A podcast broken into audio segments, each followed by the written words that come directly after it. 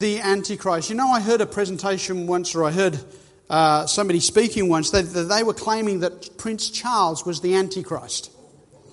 And I know, I don't know if you've heard that one. and there have been a variety of other people who have been suggested who could have been the Antichrist. But what we want to do tonight is we want to look at what does the Bible say about this topic. That's where we have to begin. You know, when it comes to counterfeits, uh, what they generally do in banks, I used to know a girl who worked in a bank, and they would examine the legitimate currency, the legitimate banknotes, and they would know them so well that when a counterfeit came along, it became easier to identify. And what we have attempted to do in this series thus far is to reveal what the Bible says about Jesus, what the Bible says about the plan of salvation, various different teachings of the Bible in order for us to know the truth. Because the Bible says, You shall know the truth, and the truth will make you free. One of my favorite verses in the Bible. You will know the truth, the truth will make you free.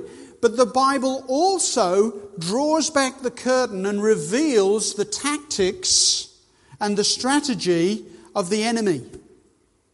And the, one of the things that the Bible says about the enemy is that serpent of old, he was more cunning than any other beast of the field. In fact, the Bible says in, New, I think in the King James Bible, it says he was subtle. In other words, he doesn't operate, he doesn't play by the rules, as you're probably aware, but he also operates in a very underhanded manner, in a very deceptive manner. And so we want to understand when we talk about the Antichrist, what this counterfeit is all about. When we uh, talk about the Antichrist, for every truth of God, the devil has a counterfeit. Okay? For every truth of God, the devil has a counterfeit. And we've seen some of these through the series thus far. We mentioned, uh, already mentioned this. Now, the serpent was more cunning than any beast of the field that the Lord God had made. And so that's the way he operates. The Bible also tells us through the words of Jesus in the sermon just uh, when he was talking about signs of the times and signs of his coming, he says, For false Christs and false prophets will rise and show great signs and wonders to deceive, if possible, even the elect. In other words, even God's faithful people would be in danger of being deceived unless God had provided his truth for us. And so that's why God provides the Bible for us. All right, here is where we see the term antichrist. In 1 John 2:18, John is writing a letter to the church at large. He says, "Little children, it is the last hour, and as you have heard that the antichrist is coming, even now, many antichrists have come, by which we know it is the last hour. Here, John says, You have heard that the Antichrist, the Antichrist, definite article, the Antichrist is coming. But then he says, Even now, many Antichrists have already come. So, in other words, uh, the word Antichrist simply means either in the place of Christ or against Christ. So anybody who is against Christ is an antichrist. Okay? So that's the general when he says, even now many antichrists have come. But he does specifically identify there's a the antichrist that is coming. You get that? So there's one specific one that he has in mind, but he also says many antichrists have come. I remember growing up in the UK, there was a uh, a rock band. It was a punk rock band called the Sex Pistols, who emerged in the mid 70s. And one of their songs was called Anarchy in the UK. And its opening line was, I am an antichrist. And I think they were. By, by the way that they conducted themselves, I think they probably were. So anybody who's against Christ can be an antichrist, but he pictures here, you've heard that an, the antichrist is coming. Let's move on to another verse, 1 John 4, verse 3. He says, And every spirit that does not confess Jesus Christ has come in the flesh is not of God. And this is the spirit of antichrist, which you have heard was coming and is now already in the world. So, John here is again alluding to this Antichrist that is coming, but he's saying the spirit of Antichrist is already in the world in his day. Now, you just have to remember when John lived. John lived in the first century AD. This was written towards the latter part, the, the latter end of the first century AD. It gives us a bit of a time frame there. All right, the Antichrist. We've mentioned already the, the word Antichrist can mean the adversary of Christ or in the place of Christ. It's important that we understand those terms.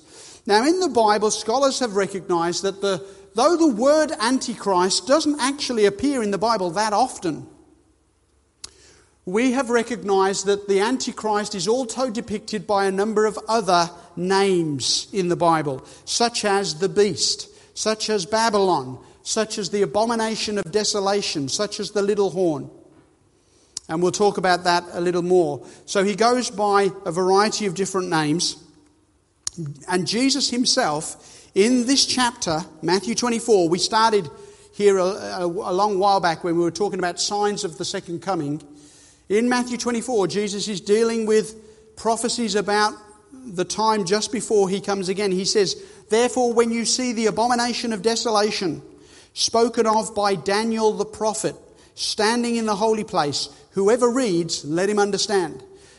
Here, Jesus refers to this abomination of desolation, another name for the Antichrist. And he says, It's spoken of by Daniel the prophet. And whoever reads, let him understand. So, what we're going to do tonight is we're going to go back to Daniel the prophet. We're going to take the advice of Jesus and we're going to go back to Daniel the prophet. We're actually going to go back to Daniel chapter 7 because we've been here before when we talked about this heavenly judgment scene. We talked about Daniel chapter 7. But there's far more in Daniel chapter 7. We want to have a look, see what it says here. Daniel 7, 2 and 3, it says, Daniel spoke, saying, I saw in my vision by night and behold, the four winds of heaven were stirring up the great sea, and four great beasts came up from the sea, each different from the other.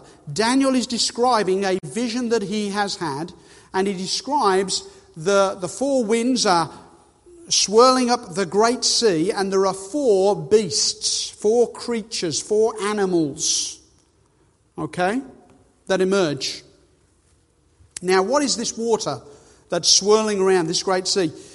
In the book of Revelation, chapter 17, verse 15, it tells us, He said to me, The waters which you saw, where the harlot sits, don't worry about that line, are peoples, multitudes, nations, and tongues. In other words, it tells us in the Bible what some of these symbols means.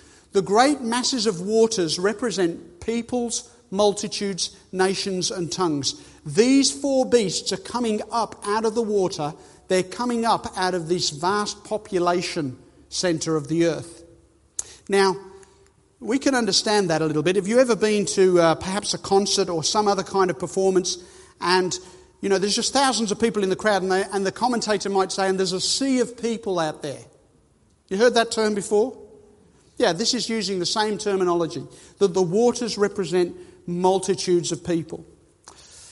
It says, Those great, great beasts, which are four, are four kings which arise out of the earth. We're wondering, what are these four kings, or sorry, what are these four beasts, these four animals, these four creatures? What do they represent? The Bible itself tells us those great beasts, which are four, are four kings which arise out of the earth. It goes on and says, Thus he said, the fourth beast shall be a fourth kingdom on the earth. In other words, these four beasts simply represent kingdoms, nations, or political powers. And we can understand that because we still do that today, don't we? For instance, if I said to you next weekend the Wallabies and the Springboks are playing, who would the Wallabies be? You're not sure, are you? It's Australia, right? Who would the Springboks be? South Africa. How did you know that? It's obvious, right? These creatures, you know what a springbok is? It's like a little gazelle, right? And they have it, it on their badge, on their shirt. And we know what a wallaby is, right? But we don't actually send wallabies out to play, do we? We send men in shirts out to play. But they're called the wallabies. Why? Because that's representing Australia. we still use these different animals to represent different nations, don't we? Who are the Kiwis? I rest my case. Right? So we use different animals to represent different nations, and that's simply what God is doing here in Daniel chapter 7. You have four kingdoms. The four great beasts came up from the sea, each different from the other. Well, let's take a look at these four beasts and see where we're at. It says, The first was like a lion and had eagle's wings. I watched till its wings were plucked off and it was lifted up from the earth and made to stand on two feet like a man, and a man's heart was given to it. Have you ever seen a lion with eagle's wings? No. It's obviously a, I mean, this is a vision that Daniel is having. This isn't a real lion, and we know what it represents. It represents a kingdom, a political power, a nation. But it's pictured there as a lion with eagle's wings. Wings in the Bible denote swiftness. And we can understand that because if you were in a hurry to get somebody, you might say, Look, I'd love to stay, but I've got to fly. Right? And that wouldn't necessarily mean that you've got to fly, but you know what I'm saying. You've got to move speedily. And the Bible simply uses that terminology. So this beast would move swiftly across the earth in terms of its ability to conquer. We actually know who this beast represents. And many, many people know who this beast represents, and we're going to uncover that in a minute. Daniel is having this vision. It's Daniel chapter 7. He's having this vision. He's living in a country called Babylon. He's living in the city of Babylon when he has this vision. This lion with wings represents the nation of Babylon. How do we know that? Well, many scholars have understood this but not only scholars, have you ever heard of the Rolling Stones? They've only been around 50 years. The Rolling Stones put out an album in 1997 called Bridges to Babylon. On the cover, they had a Babylonian lion with a Babylonian beard, standing on two feet like a man, straight out of Daniel chapter 7. Okay, what was the title? Bridges to Babylon. Okay, that was the, uh, that was the live concert tour and you also have the same kind of imagery there. Okay, so even the Rolling Stones know that this is Babylon. Okay? But you don't have to take their word for it. When they uncovered some of the ruins of the ancient city of Babylon, they found these beautiful ceramic tiles of blue and gold and other colours. And there's this processional way which led to the Ishtar Gate, and they've been able to reconstruct these tiles. And you can go to the Berlin Museum, the Pergamon Museum in Berlin, and you can see how these tiles have now been reconstructed on the walls, and it's fant- fantastic to see. But you'll notice that there's a lion there, and what does he have? He has a wing. They're lions with wings along the processional way. In fact, there was a big statue to at the entrance of Babylon, and it's called, it was in black basalt, it was called the Lion of Babylon. But the Bible itself even tells us that the lion is Babylon. In Jeremiah chapter 4, verse 7, it's describing Nebuchadnezzar's Babylon coming to Jerusalem to lay waste to it. He says, The lion has come up from his thicket, and the destroyer of nations is on his way. He has gone forth from his place to make your land desolate. Your cities will be laid waste without inhabitant. Certainly, Babylon came and destroyed Jerusalem, actually burned it with fire in the end. And so, this lion represents the kingdom of Babylon, and the wings represent the swiftness with which it conquered its enemies. Notice here in Daniel chapter 2, do you remember? Seems like an eternity ago right now. But Daniel chapter 2, we had this image with the different metals representing the different nations, and the gold head represented what? Babylon, Babylon right? And simply what we're going to find is in the Daniel chapter 7, we have Daniel chapter 7 following the same pattern as Daniel chapter 2. Here's a principle of Bible prophecy. In the Bible, you often find that a prophecy in the Bible is repeated but then enlarged upon. It is repeated so that you get your bearings and you say, okay, I know where we are, and then God enlarges upon it and adds more information. So you have this principle of repeat and enlarge, repeat and enlarge. And that's what you find in the prophecies of Daniel. And so, all well and good, Babylon is represented by the lion there. But the prophecy continues. Daniel chapter 7, 5 through 7, it says, And suddenly another beast, a second, like a bear, was raised up on one side. It had three ribs in its mouth between its teeth, and they said thus to it, Arise, devour much flesh. This beast, which we already know is a kingdom because the Bible has told us these beasts represent kingdoms, this second kingdom represented that kingdom which overthrew the Babylonians. It was raised up on one side because it was made up of this coalition between the Medes and the Persians, just like we have a coalition today of the liberals and the nationals, right? But one's bigger than the other, isn't it? And likewise, in the Medo Persia Empire, Persia became greater than the Medes. You've barely ever heard of the Medes, but you've heard of the Persians Persian rugs, Persian cats, Persian Gulf, right? But this represents Persia. By the way, the three ribs in its mouth represent the three nations it conquered, which were Babylon, Egypt, and Lydia.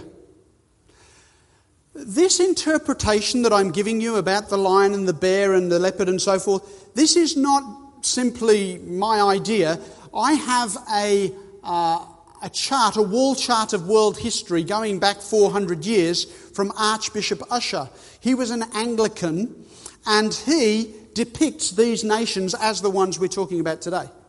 They're in picture form, and, and he says the bear represents the Persians, the Medes and the Persians. So here we see that that bear represents the Persian Empire. But the prophecy goes on. After this I looked, and there was another like a leopard, which had on its back four wings of a bird. The beast also had four heads, and dominion was given to it. This beast, which once again represents another kingdom, represents that kingdom which overthrew the Medes and the Persians. And that kingdom was the Greek Empire under the leadership of Alexander the Great. It has upon its back four wings of a bird. So if two wings denote swiftness, what would four wings denote? Great swiftness. And indeed, Alexander conquered all the territory south of Greece, all the way to Egypt, all the way across to the Indus River in India, and he did that in 12 years. Enormous achievement. It's, uh, so that represents great swiftness. By the way, is a leopard, uh, is a leopard a fast animal? Yeah, it's pretty fast, a leopard. And it's got the wings of, of the leopard as well. Uh, sorry, the wings of a bird. It's got four heads, and that is because when Alexander died at the age of 32, still a young man, age of 32, he died, and they said, Who's going to inherit the kingdom? And he said, I'll give it to the strongest. And the kingdom got split up between four of his generals, which were Cassander, Lysimachus, Ptolemy, and Seleucus. And that's why that beast has four heads. It represents the leadership of that empire after Alexander. And so we put that in there. That represents the empire of Greece. The next one, it goes on in the Bible prophecy, Daniel chapter 7, 5 through 7. It says this After this I saw in the night visions, and behold, a fourth beast dreadful and terrible, exceedingly strong. It had huge iron teeth. It was devouring, breaking in pieces, and trampling the residue with its feet. It was different from all the other beasts that were before it, and it had ten horns. This beast is quite fascinating because Daniel is trying to describe it, and he can't think of any animal to describe this beast.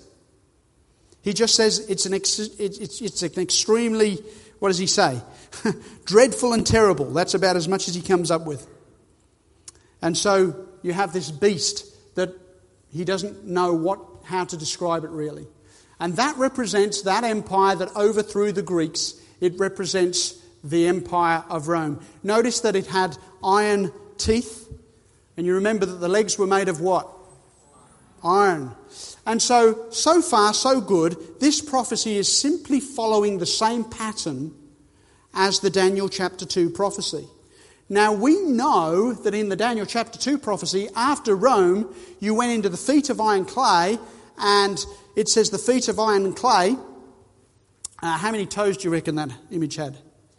I'm guessing 10. It doesn't say 10, but it does mention the toes. And most of us have 10 toes, so we can assume that it had 10 toes. This here had 10 horns. Right? So there again, there is a match between these two. By the way, don't take my word for it. This is in the history books. This is what many theologians and scholars have understood for centuries. If you were to go to Germany today, you could go to Nuremberg. Nuremberg in Germany, and uh, you could go to the old city hall there, the old town hall in Nuremberg, the old council house, and above the doors here, I want you to notice what they've got. Here, above this gateway, you have the lion with wings and the bear, and you have somebody in Babylonian garb and somebody in Persian garb there. They have been depicted in stone. Then you could go to the other doorway and you have the four headed leopard here and somebody who looks a bit like Alexander the Great, and then the, the terrible beast with the ten horns and a Roman figure here. So, what I'm saying is, the people who understood these things not only believed them and wrote them down, they set them in stone. Okay? So, just uh, try and track with me because now it's is where we get to, to the interesting part. You're probably thinking, what on earth does this have to do with the Antichrist? It's building. The history is building from the time of Daniel all the way through. We're up to the time of the Roman Empire now. Daniel chapter 7 and verse 8. Remember that beast had 10 horns, yeah? And then it says, I was considering the horns, those 10 horns. And there was another horn, a little one coming up among them, before whom three of the first horns were plucked out by the roots. And there in this horn were eyes like the eyes of a man, and a mouth speaking pompous words. And it goes on. It says, I was watching, and the same horn was making war against the saints and prevailing against them. It goes on. He shall speak pompous words against the Most High, shall persecute the saints of the Most High, and shall intend to change times and law. Then the saints shall be given into his hand for a period of time, a, t- a period of time called a time, times and a half a time, which we'll unpack a little later. There is more information given in Daniel chapter 7 about this little horn than any of the other empires.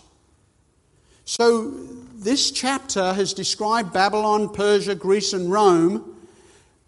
But then it goes on to talk about this little horn power, and whoever this little horn power is, it has to be of broader scope than those previous empires, which is some feat when you think about it, because more attention is given to it than to those other powers.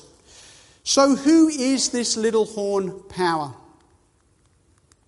What I want to share with you tonight is some information about what former Christians believed about this little horn power. Who did the Christian theologians of yesteryear think the identity of this little horn power was. I'm going to give you another little clue here because this is also referred to in the book of Revelation, which we will come on to next Friday. We're going to look at this again in another format next Friday night. But clearly, this little horn comes out of the Roman Empire, it comes out of Rome. In the book of Revelation, it tells us it receives worship and in the book of Revelation, it tells us that it is global in nature. So the question we have to ask is Is there a religious power that receives worship that comes out of Rome that is global in its reach? And when you put it in those terms, those are the biblical parameters, it becomes perhaps easier to understand what this power could be. Let's go back 700 years. 700 years to my old country, England, there was a man by the name of John Wycliffe. Ever heard of John Wycliffe? John Wycliffe was sometimes referred to as the morning star of the Reformation. The Reformation really got started under Martin Luther about 500 years ago, but John Wycliffe was a reformer in England 700 years ago. Notice what he says here. John Wycliffe, 14th century, he says, The Pope is Antichrist here on earth. Now, if that's shocking to you, it probably should be. But I want you to pause for a moment to think about the history of the Christian church.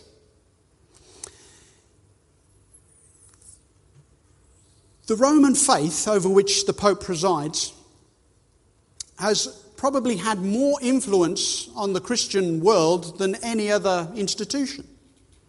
I mean, it's, it's had an enormous influence. And we want to see what else has been said. So, this is John Wycliffe. He says the Pope, in his belief, is the Antichrist here on earth. What would lead him to say that? we're going to examine some of the evidence of why John Wycliffe would say such a thing 700 years ago. In fact, um, R. Vaughan, in his uh, book, Life and Opinions of John Wycliffe, I want you to notice what he says here. In a tract which he published, this is John Wycliffe, he published a tract on the schism of the popes. Wycliffe called upon the people to consider whether these two priests were not speaking the truth in condemning each other as the Antichrist. Let me tell you what's going on here. They had had successive popes for a number of years, and then the pope died, and then two people emerged claiming to be the new pope in two separate locations. And so you had two people who were the pope at the time of John Wycliffe. And guess what each pope called the other one? The Antichrist. In other words, one of the first people to refer to the pope as the Antichrist was the pope. You get that? So each of these popes named each other as the Antichrist. They said, You're the impostor. No, you're the impostor. Before too long, there were three popes. And then you came to a meeting, a church council meeting called the Council of Constance in Germany, where uh, they dealt with all of that and they appointed a single pope once again. But at this point in time, John Wycliffe is recognizing the fact that both these two popes are calling the other the Antichrist, and John Wycliffe is saying we could probably agree with them. Martin Luther, a couple of centuries later, oh, how much pain it has caused me, he said, though I had the scriptures on my side, that I should dare to make a stand alone against the Pope and hold him forth as Antichrist. Martin Luther, the Lutheran Church, was founded after his teachings, and he describes the Pope as Antichrist. Now, listen, I want you to understand something. The Roman Catholic Church is the largest church in the world, right? More than a billion people in the Roman Catholic faith. There are many godly, beautiful Christian people within the Roman Catholic faith. We are not talking about everybody in the Roman Catholic faith. We are talking here about a system that is unbiblical. And that's what these reformers were referring to. We want to make that very clear. Remember that one of the um, identifying characteristics of Antichrist is not only that it was against Christ, but that it is in the place of Christ. And under this system of government, they say that in order to gain forgiveness, you must come to that church to gain forgiveness. And the priest will exhibit, will dispense forgiveness to you. The Bible says there is only one man between God and men, the mediator, and that is Jesus Christ. We can go straight to Jesus on our knees to gain forgiveness according to the Bible. But here in this system, they had placed a priest between you and God, and you had to gain forgiveness through the priest. They, in a sense, had taken the place of Christ. And this is why Martin Luther was of the opinion that the Pope was the Antichrist. John Knox, in the 16th century, after Martin Luther, you had teachers like John Calvin in Switzerland. And John Calvin uh, had a student, John Knox, and John Knox enjoyed what Calvin was teaching, and he went back to Scotland and started what we know today as the Presbyterian Church. Knox wrote to abolish the tyranny which the Pope himself has for so many ages exercised over the church, and that the Pope should be recognized as the very Antichrist, the son of perdition, of whom Paul speaks. So here, John Knox is identifying the Pope as the Antichrist. John Wesley. Ever heard of John Wesley? The Methodist Church was founded upon the teachings of John Wesley. John Wesley was actually an Anglican minister in England, but the Methodist Church came out of his teaching. Referring to this power, he says, This seems to mean the Romish Antichrist. He also identified this power as the Antichrist. In a book called uh, The Blessed Hope, George Ladd, he writes this: Many of the great Christian Reforma- sorry, many of the great Christians of Reformation and post-Reformation times shared this view of prophetic truth and identified Antichrist with the Roman papacy. Among adherents of this interpretation were the Waldenses, the Hussites, Wycliffe, Luther, Calvin, Zwingli, Melanchthon, Tyndale, Latimer, and Ridley, and a whole host of others. Here's another um, quote Unfolding Daniel's Prophecies by R.A. Anderson. He says, Leaders such as Luther, Calvin, Knox, and Cranmer pointed to Daniel 7 and Revelation 17, identifying the great apostasy with headquarters in Rome. The scriptural message of Revelation 18:4 formed the basis of many of their sermons. Come out of her, my people, that ye be not partakers of her sins. What had Rome done that was so desperately bad?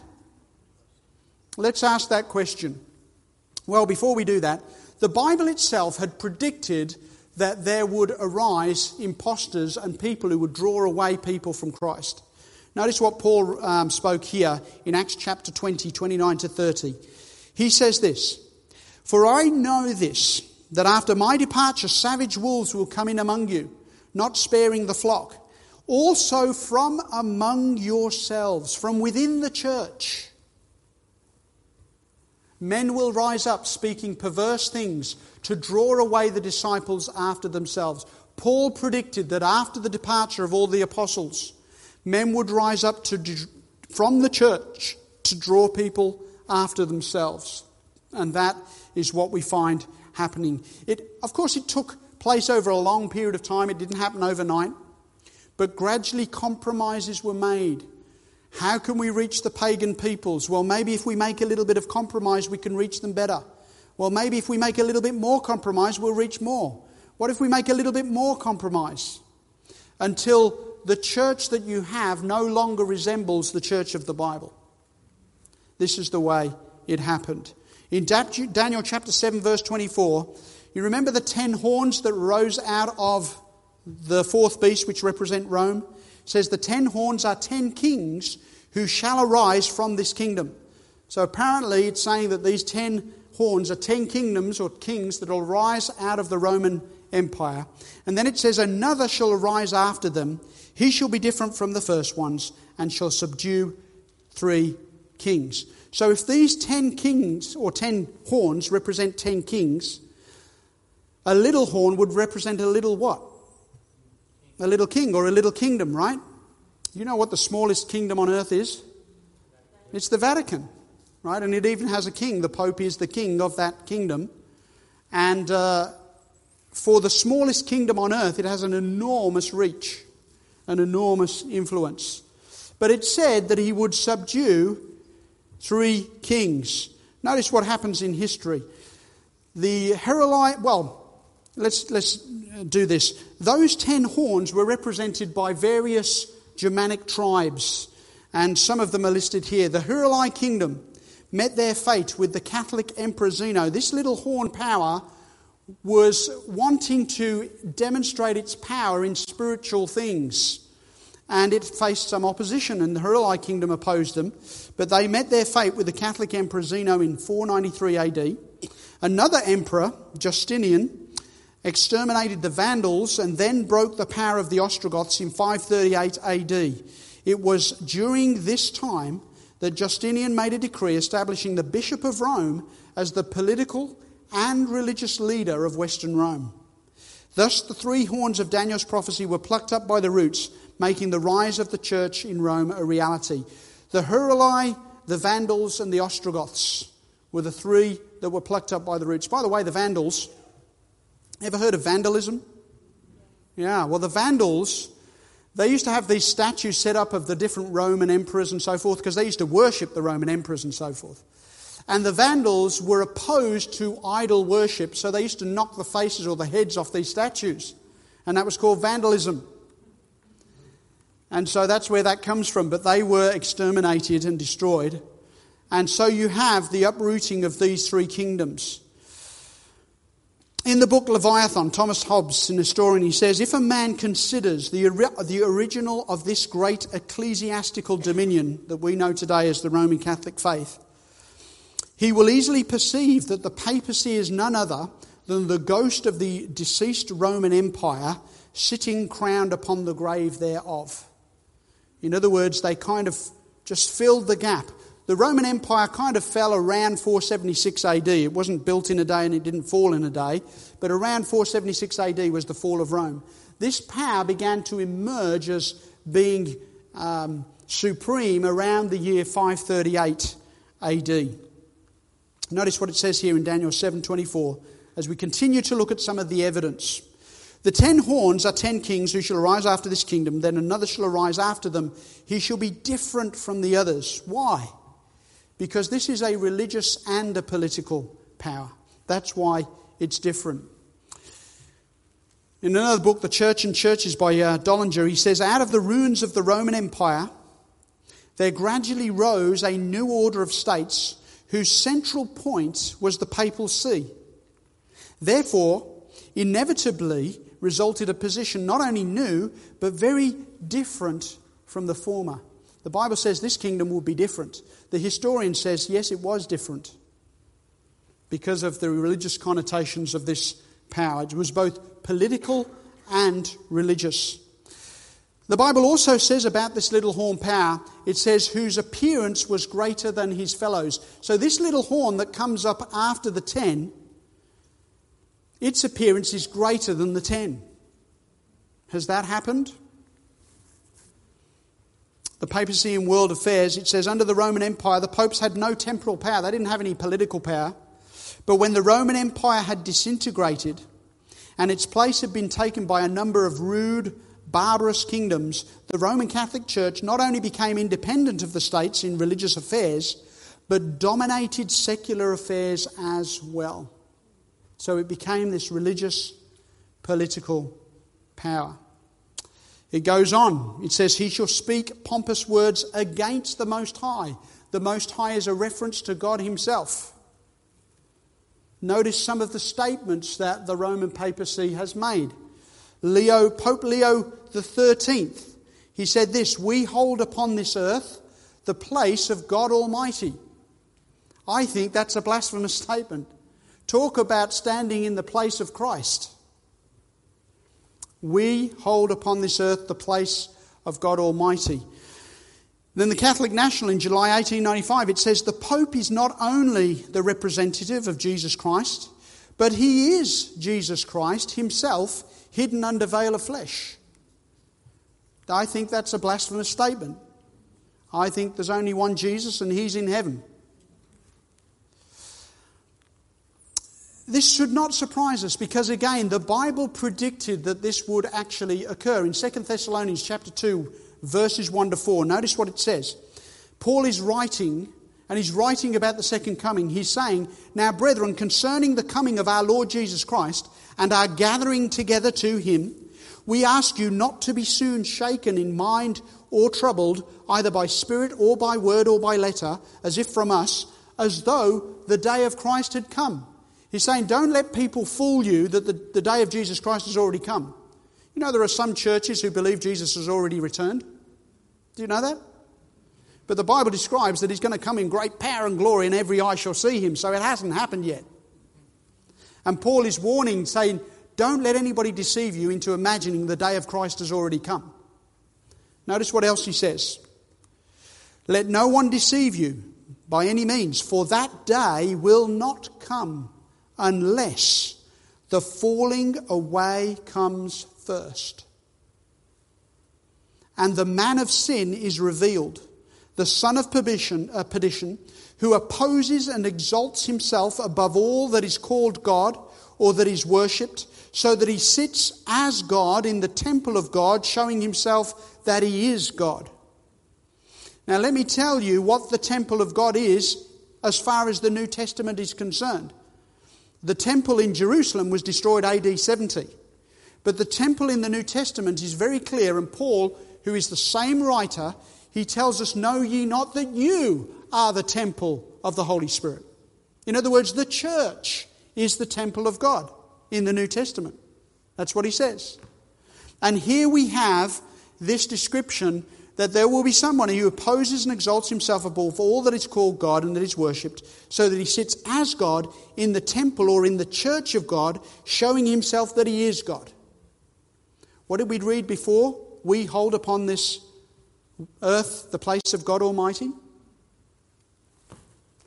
How has the church of Rome fallen away from truth? Paul said the second coming won't occur until there be a falling away. How has the church of Rome fallen away? What's the big deal? Why is it called the Antichrist by those other reformers? Well, first of all, I'll just take you back to 321 AD. The first Sunday law was instituted. We've looked at that uh, last weekend, that was not um, instituted by the church, it was instituted by Constantine, the Roman Empire, but it was endorsed in 364 AD. In 325, you have the introduction of Easter as a celebration for Christians. Ever heard of the Babylonian god Ishtar? Have you ever seen Ish- Ishtar eggs? Or maybe they're called Easter eggs. Same word. They just borrowed that from the Babylonian goddess Ishtar. 336, Christmas, the birth of the Babylonian sun god Tammuz. Did you know? That's December 25th was not the birth of Jesus. Some people are shocked by this. I'm not trying to spoil your Christmas. I believe it's great to celebrate the birth of Jesus. Amen? I think it's great to remember the death, burial, and resurrection of Jesus. Glad that we do that. But we need to know some of the history here because there was uh, a pagan god called Tammuz who was believed to have been born on 25th of December or around that time, and that's where the celebration of that day comes from. The Pope becomes Pontifex Maximus from the Babylonian cult. If you go to Rome today and you go to many of the Roman cathedrals in Rome, you will see the words Pontifex Maximus referring to the Pope, but it came from the Babylonian religion. By the way, have you ever heard of uh, the Pope being referred to in news bulletins as the Roman Pontiff? You've heard of that? Yeah, that's where it comes from Pontifex Maximus. Mary is worshipped in place of Ishtar. That's why the Roman Catholics have this prominence with Mary. The Bible has a different view. Uh, Saturday declared an enforced day of work. Infant baptism became compulsory. Burning incense in the church. All these things, as the years progressed, they gradually moved further and further away from biblical practice and more and more towards these pagan practices of the past. 700 AD Easter eggs were instituted. By the way, when you come to Easter and you have the death, burial, and resurrection of Jesus, what do Easter eggs and bunny rabbits have to do with that? They're just pagan fertility symbols, right? We just borrowed them and brought them straight in to the Christian church around 700 AD. Worship of images and saints, doctrine of transubstantiation. This was a big one. They believed that by praying over the bread and the wine that they could turn the bread and the wine into the actual body and blood of Jesus. Okay, we believe that the bread and the wine are symbols of the body and blood of Jesus, and that's quite appropriate. But what's interesting, if you read in their writings, they believe that the priest, by saying the prayer, can turn the bread into the body of Jesus, and they write that he becomes the creator of his creator.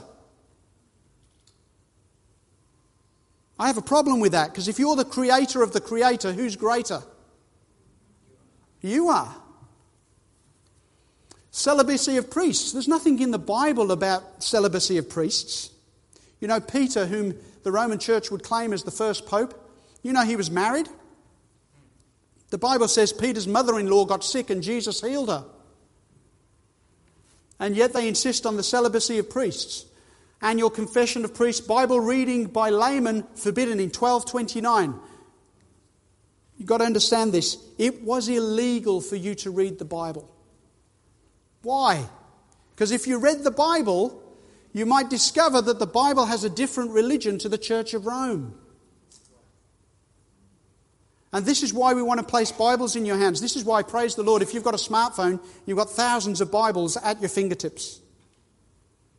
You have access to the Word of God. We should thank the Lord every day that we have access to the Word of God.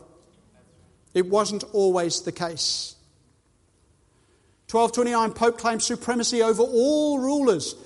1439, purgatory becomes dogma. This is interesting because purgatory was really the straw that broke the camel's back for Martin Luther. Because the Roman church was coming around selling bits of paper that says, Your grandma, she might have passed away, but she's in purgatory. She might be on her way to heaven, but right now she's in purgatory, suffering the fires of purgatory. And here's a piece of paper, and if you pay me some money, I'll give you this piece of paper that guarantees her some time out of purgatory. And they were selling what they call indulgences. And they would sell these pieces of paper, and the money was going to build St. Peter's in Rome. That's what the money was for. And when Martin Luther saw this going on, he is a Roman Catholic, Martin Luther. He said, This is wrong. There's something's got to be done about this. This is not biblical. You can't sell salvation. Jesus provided it free by grace. And so you have these other things tradition declare equal to the Bible, absolute infallibility of the Pope. I just don't believe that and Mary declared Mother of God. If you're the Mother of God, what does that? Wouldn't that suggest that you're greater than God? So, all of these things led the Church of Rome away from biblical teaching. And part of the Reformation is to bring people back to the Bible. That's what we need to be. Bible says in Daniel chapter 7 verse 21 it says I was watching and the same horn this little horn was making war against the saints and prevailing against them. And he shall persecute the saints of the Most High. There have been literally millions of people who have been killed by the Church of Rome simply because they did not adhere to their particular view of religion. We might talk about 30,000 Huguenots who were massacred at the St. Bartholomew's Day massacre of August 22, 1572. This took place in Paris and other regions around France. These people were Protestants, they were protesting the unbiblical teachings of the Roman Church, and they were massacred because of it. The Western Watchman, the author writes this he says, The church has persecuted. Only a novice in church history will deny that talking from a Roman Catholic point of view, it says, We have always defended the persecution of the Huguenots and the Spanish Inquisitions. When she thinks it good to use physical force, she will use it. Now, you remember what we spoke about this morning about what the Bible says about hell? If you believe that God will torture and torment the wicked for all eternity in the fires of hell, that gives you a certain picture of God. And that might lead you to torture people in this life because that's, if that's the way God behaves towards people who don't obey the laws of the church, then shouldn't the church operate in the same way? And so our theology, our understanding of what God is like, affects the way we practice Christianity. And they began to torture people simply because they would not believe and follow that particular teaching. It says that this little horn power shall intend to change times and law. Notice this is a Roman Catholic uh, publication. it says the Pope has power to change times, to abrogate laws, and to dispense with all things, even the precepts of Christ. I disagree. I just disagree. Goes on. We mentioned this before. Perhaps the boldest thing, the most revolutionary change the church ever did, happened in the first century or a little later, the holy day, the Sabbath, was changed from Saturday to Sunday, not from any directions noted in the Scriptures, but from the church's sense of its own power. It began to exercise its own power. It says, The saints shall be given into his hand for a time, times and a half a time.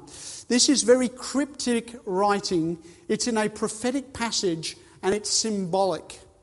Let me tell you what it means. A time represented a year. You can go back in Daniel chapter 4 and you'll note that seven times pass over Nebuchadnezzar. He went mad for seven years.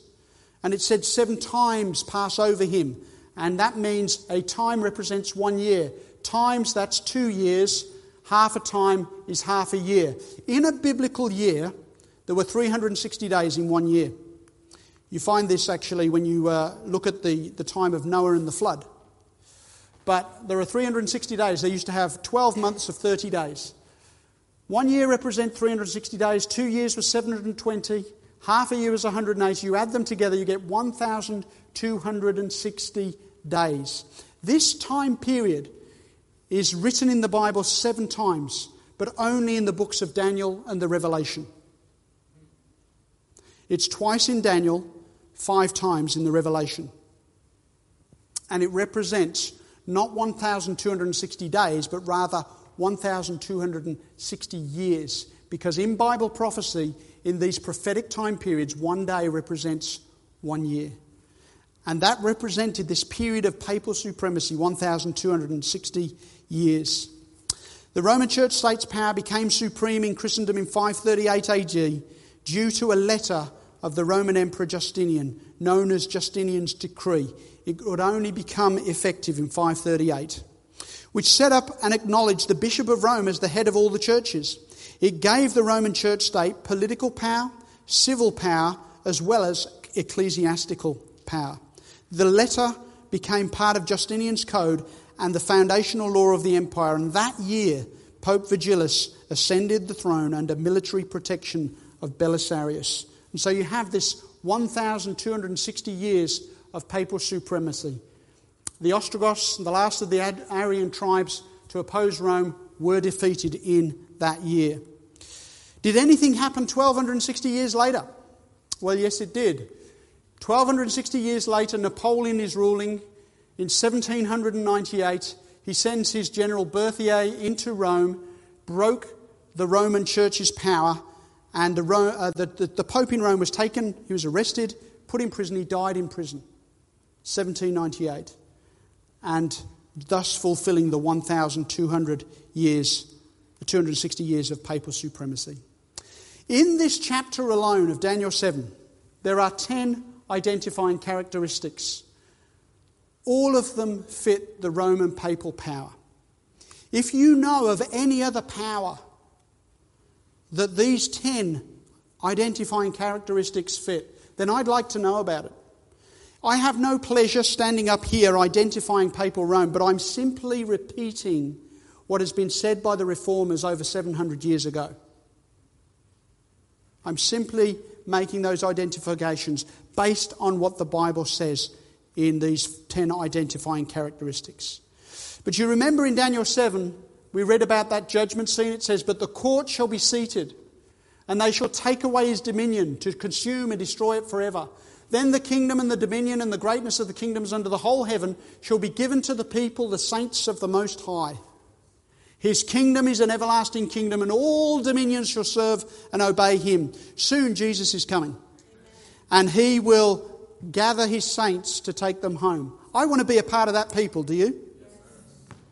We have a choice tonight. Do we follow Christ or do we follow Antichrist? That's our choice. It's not going to be the popular choice to follow Christ. We're going to read uh, next week about all the world wondering after the Antichrist power.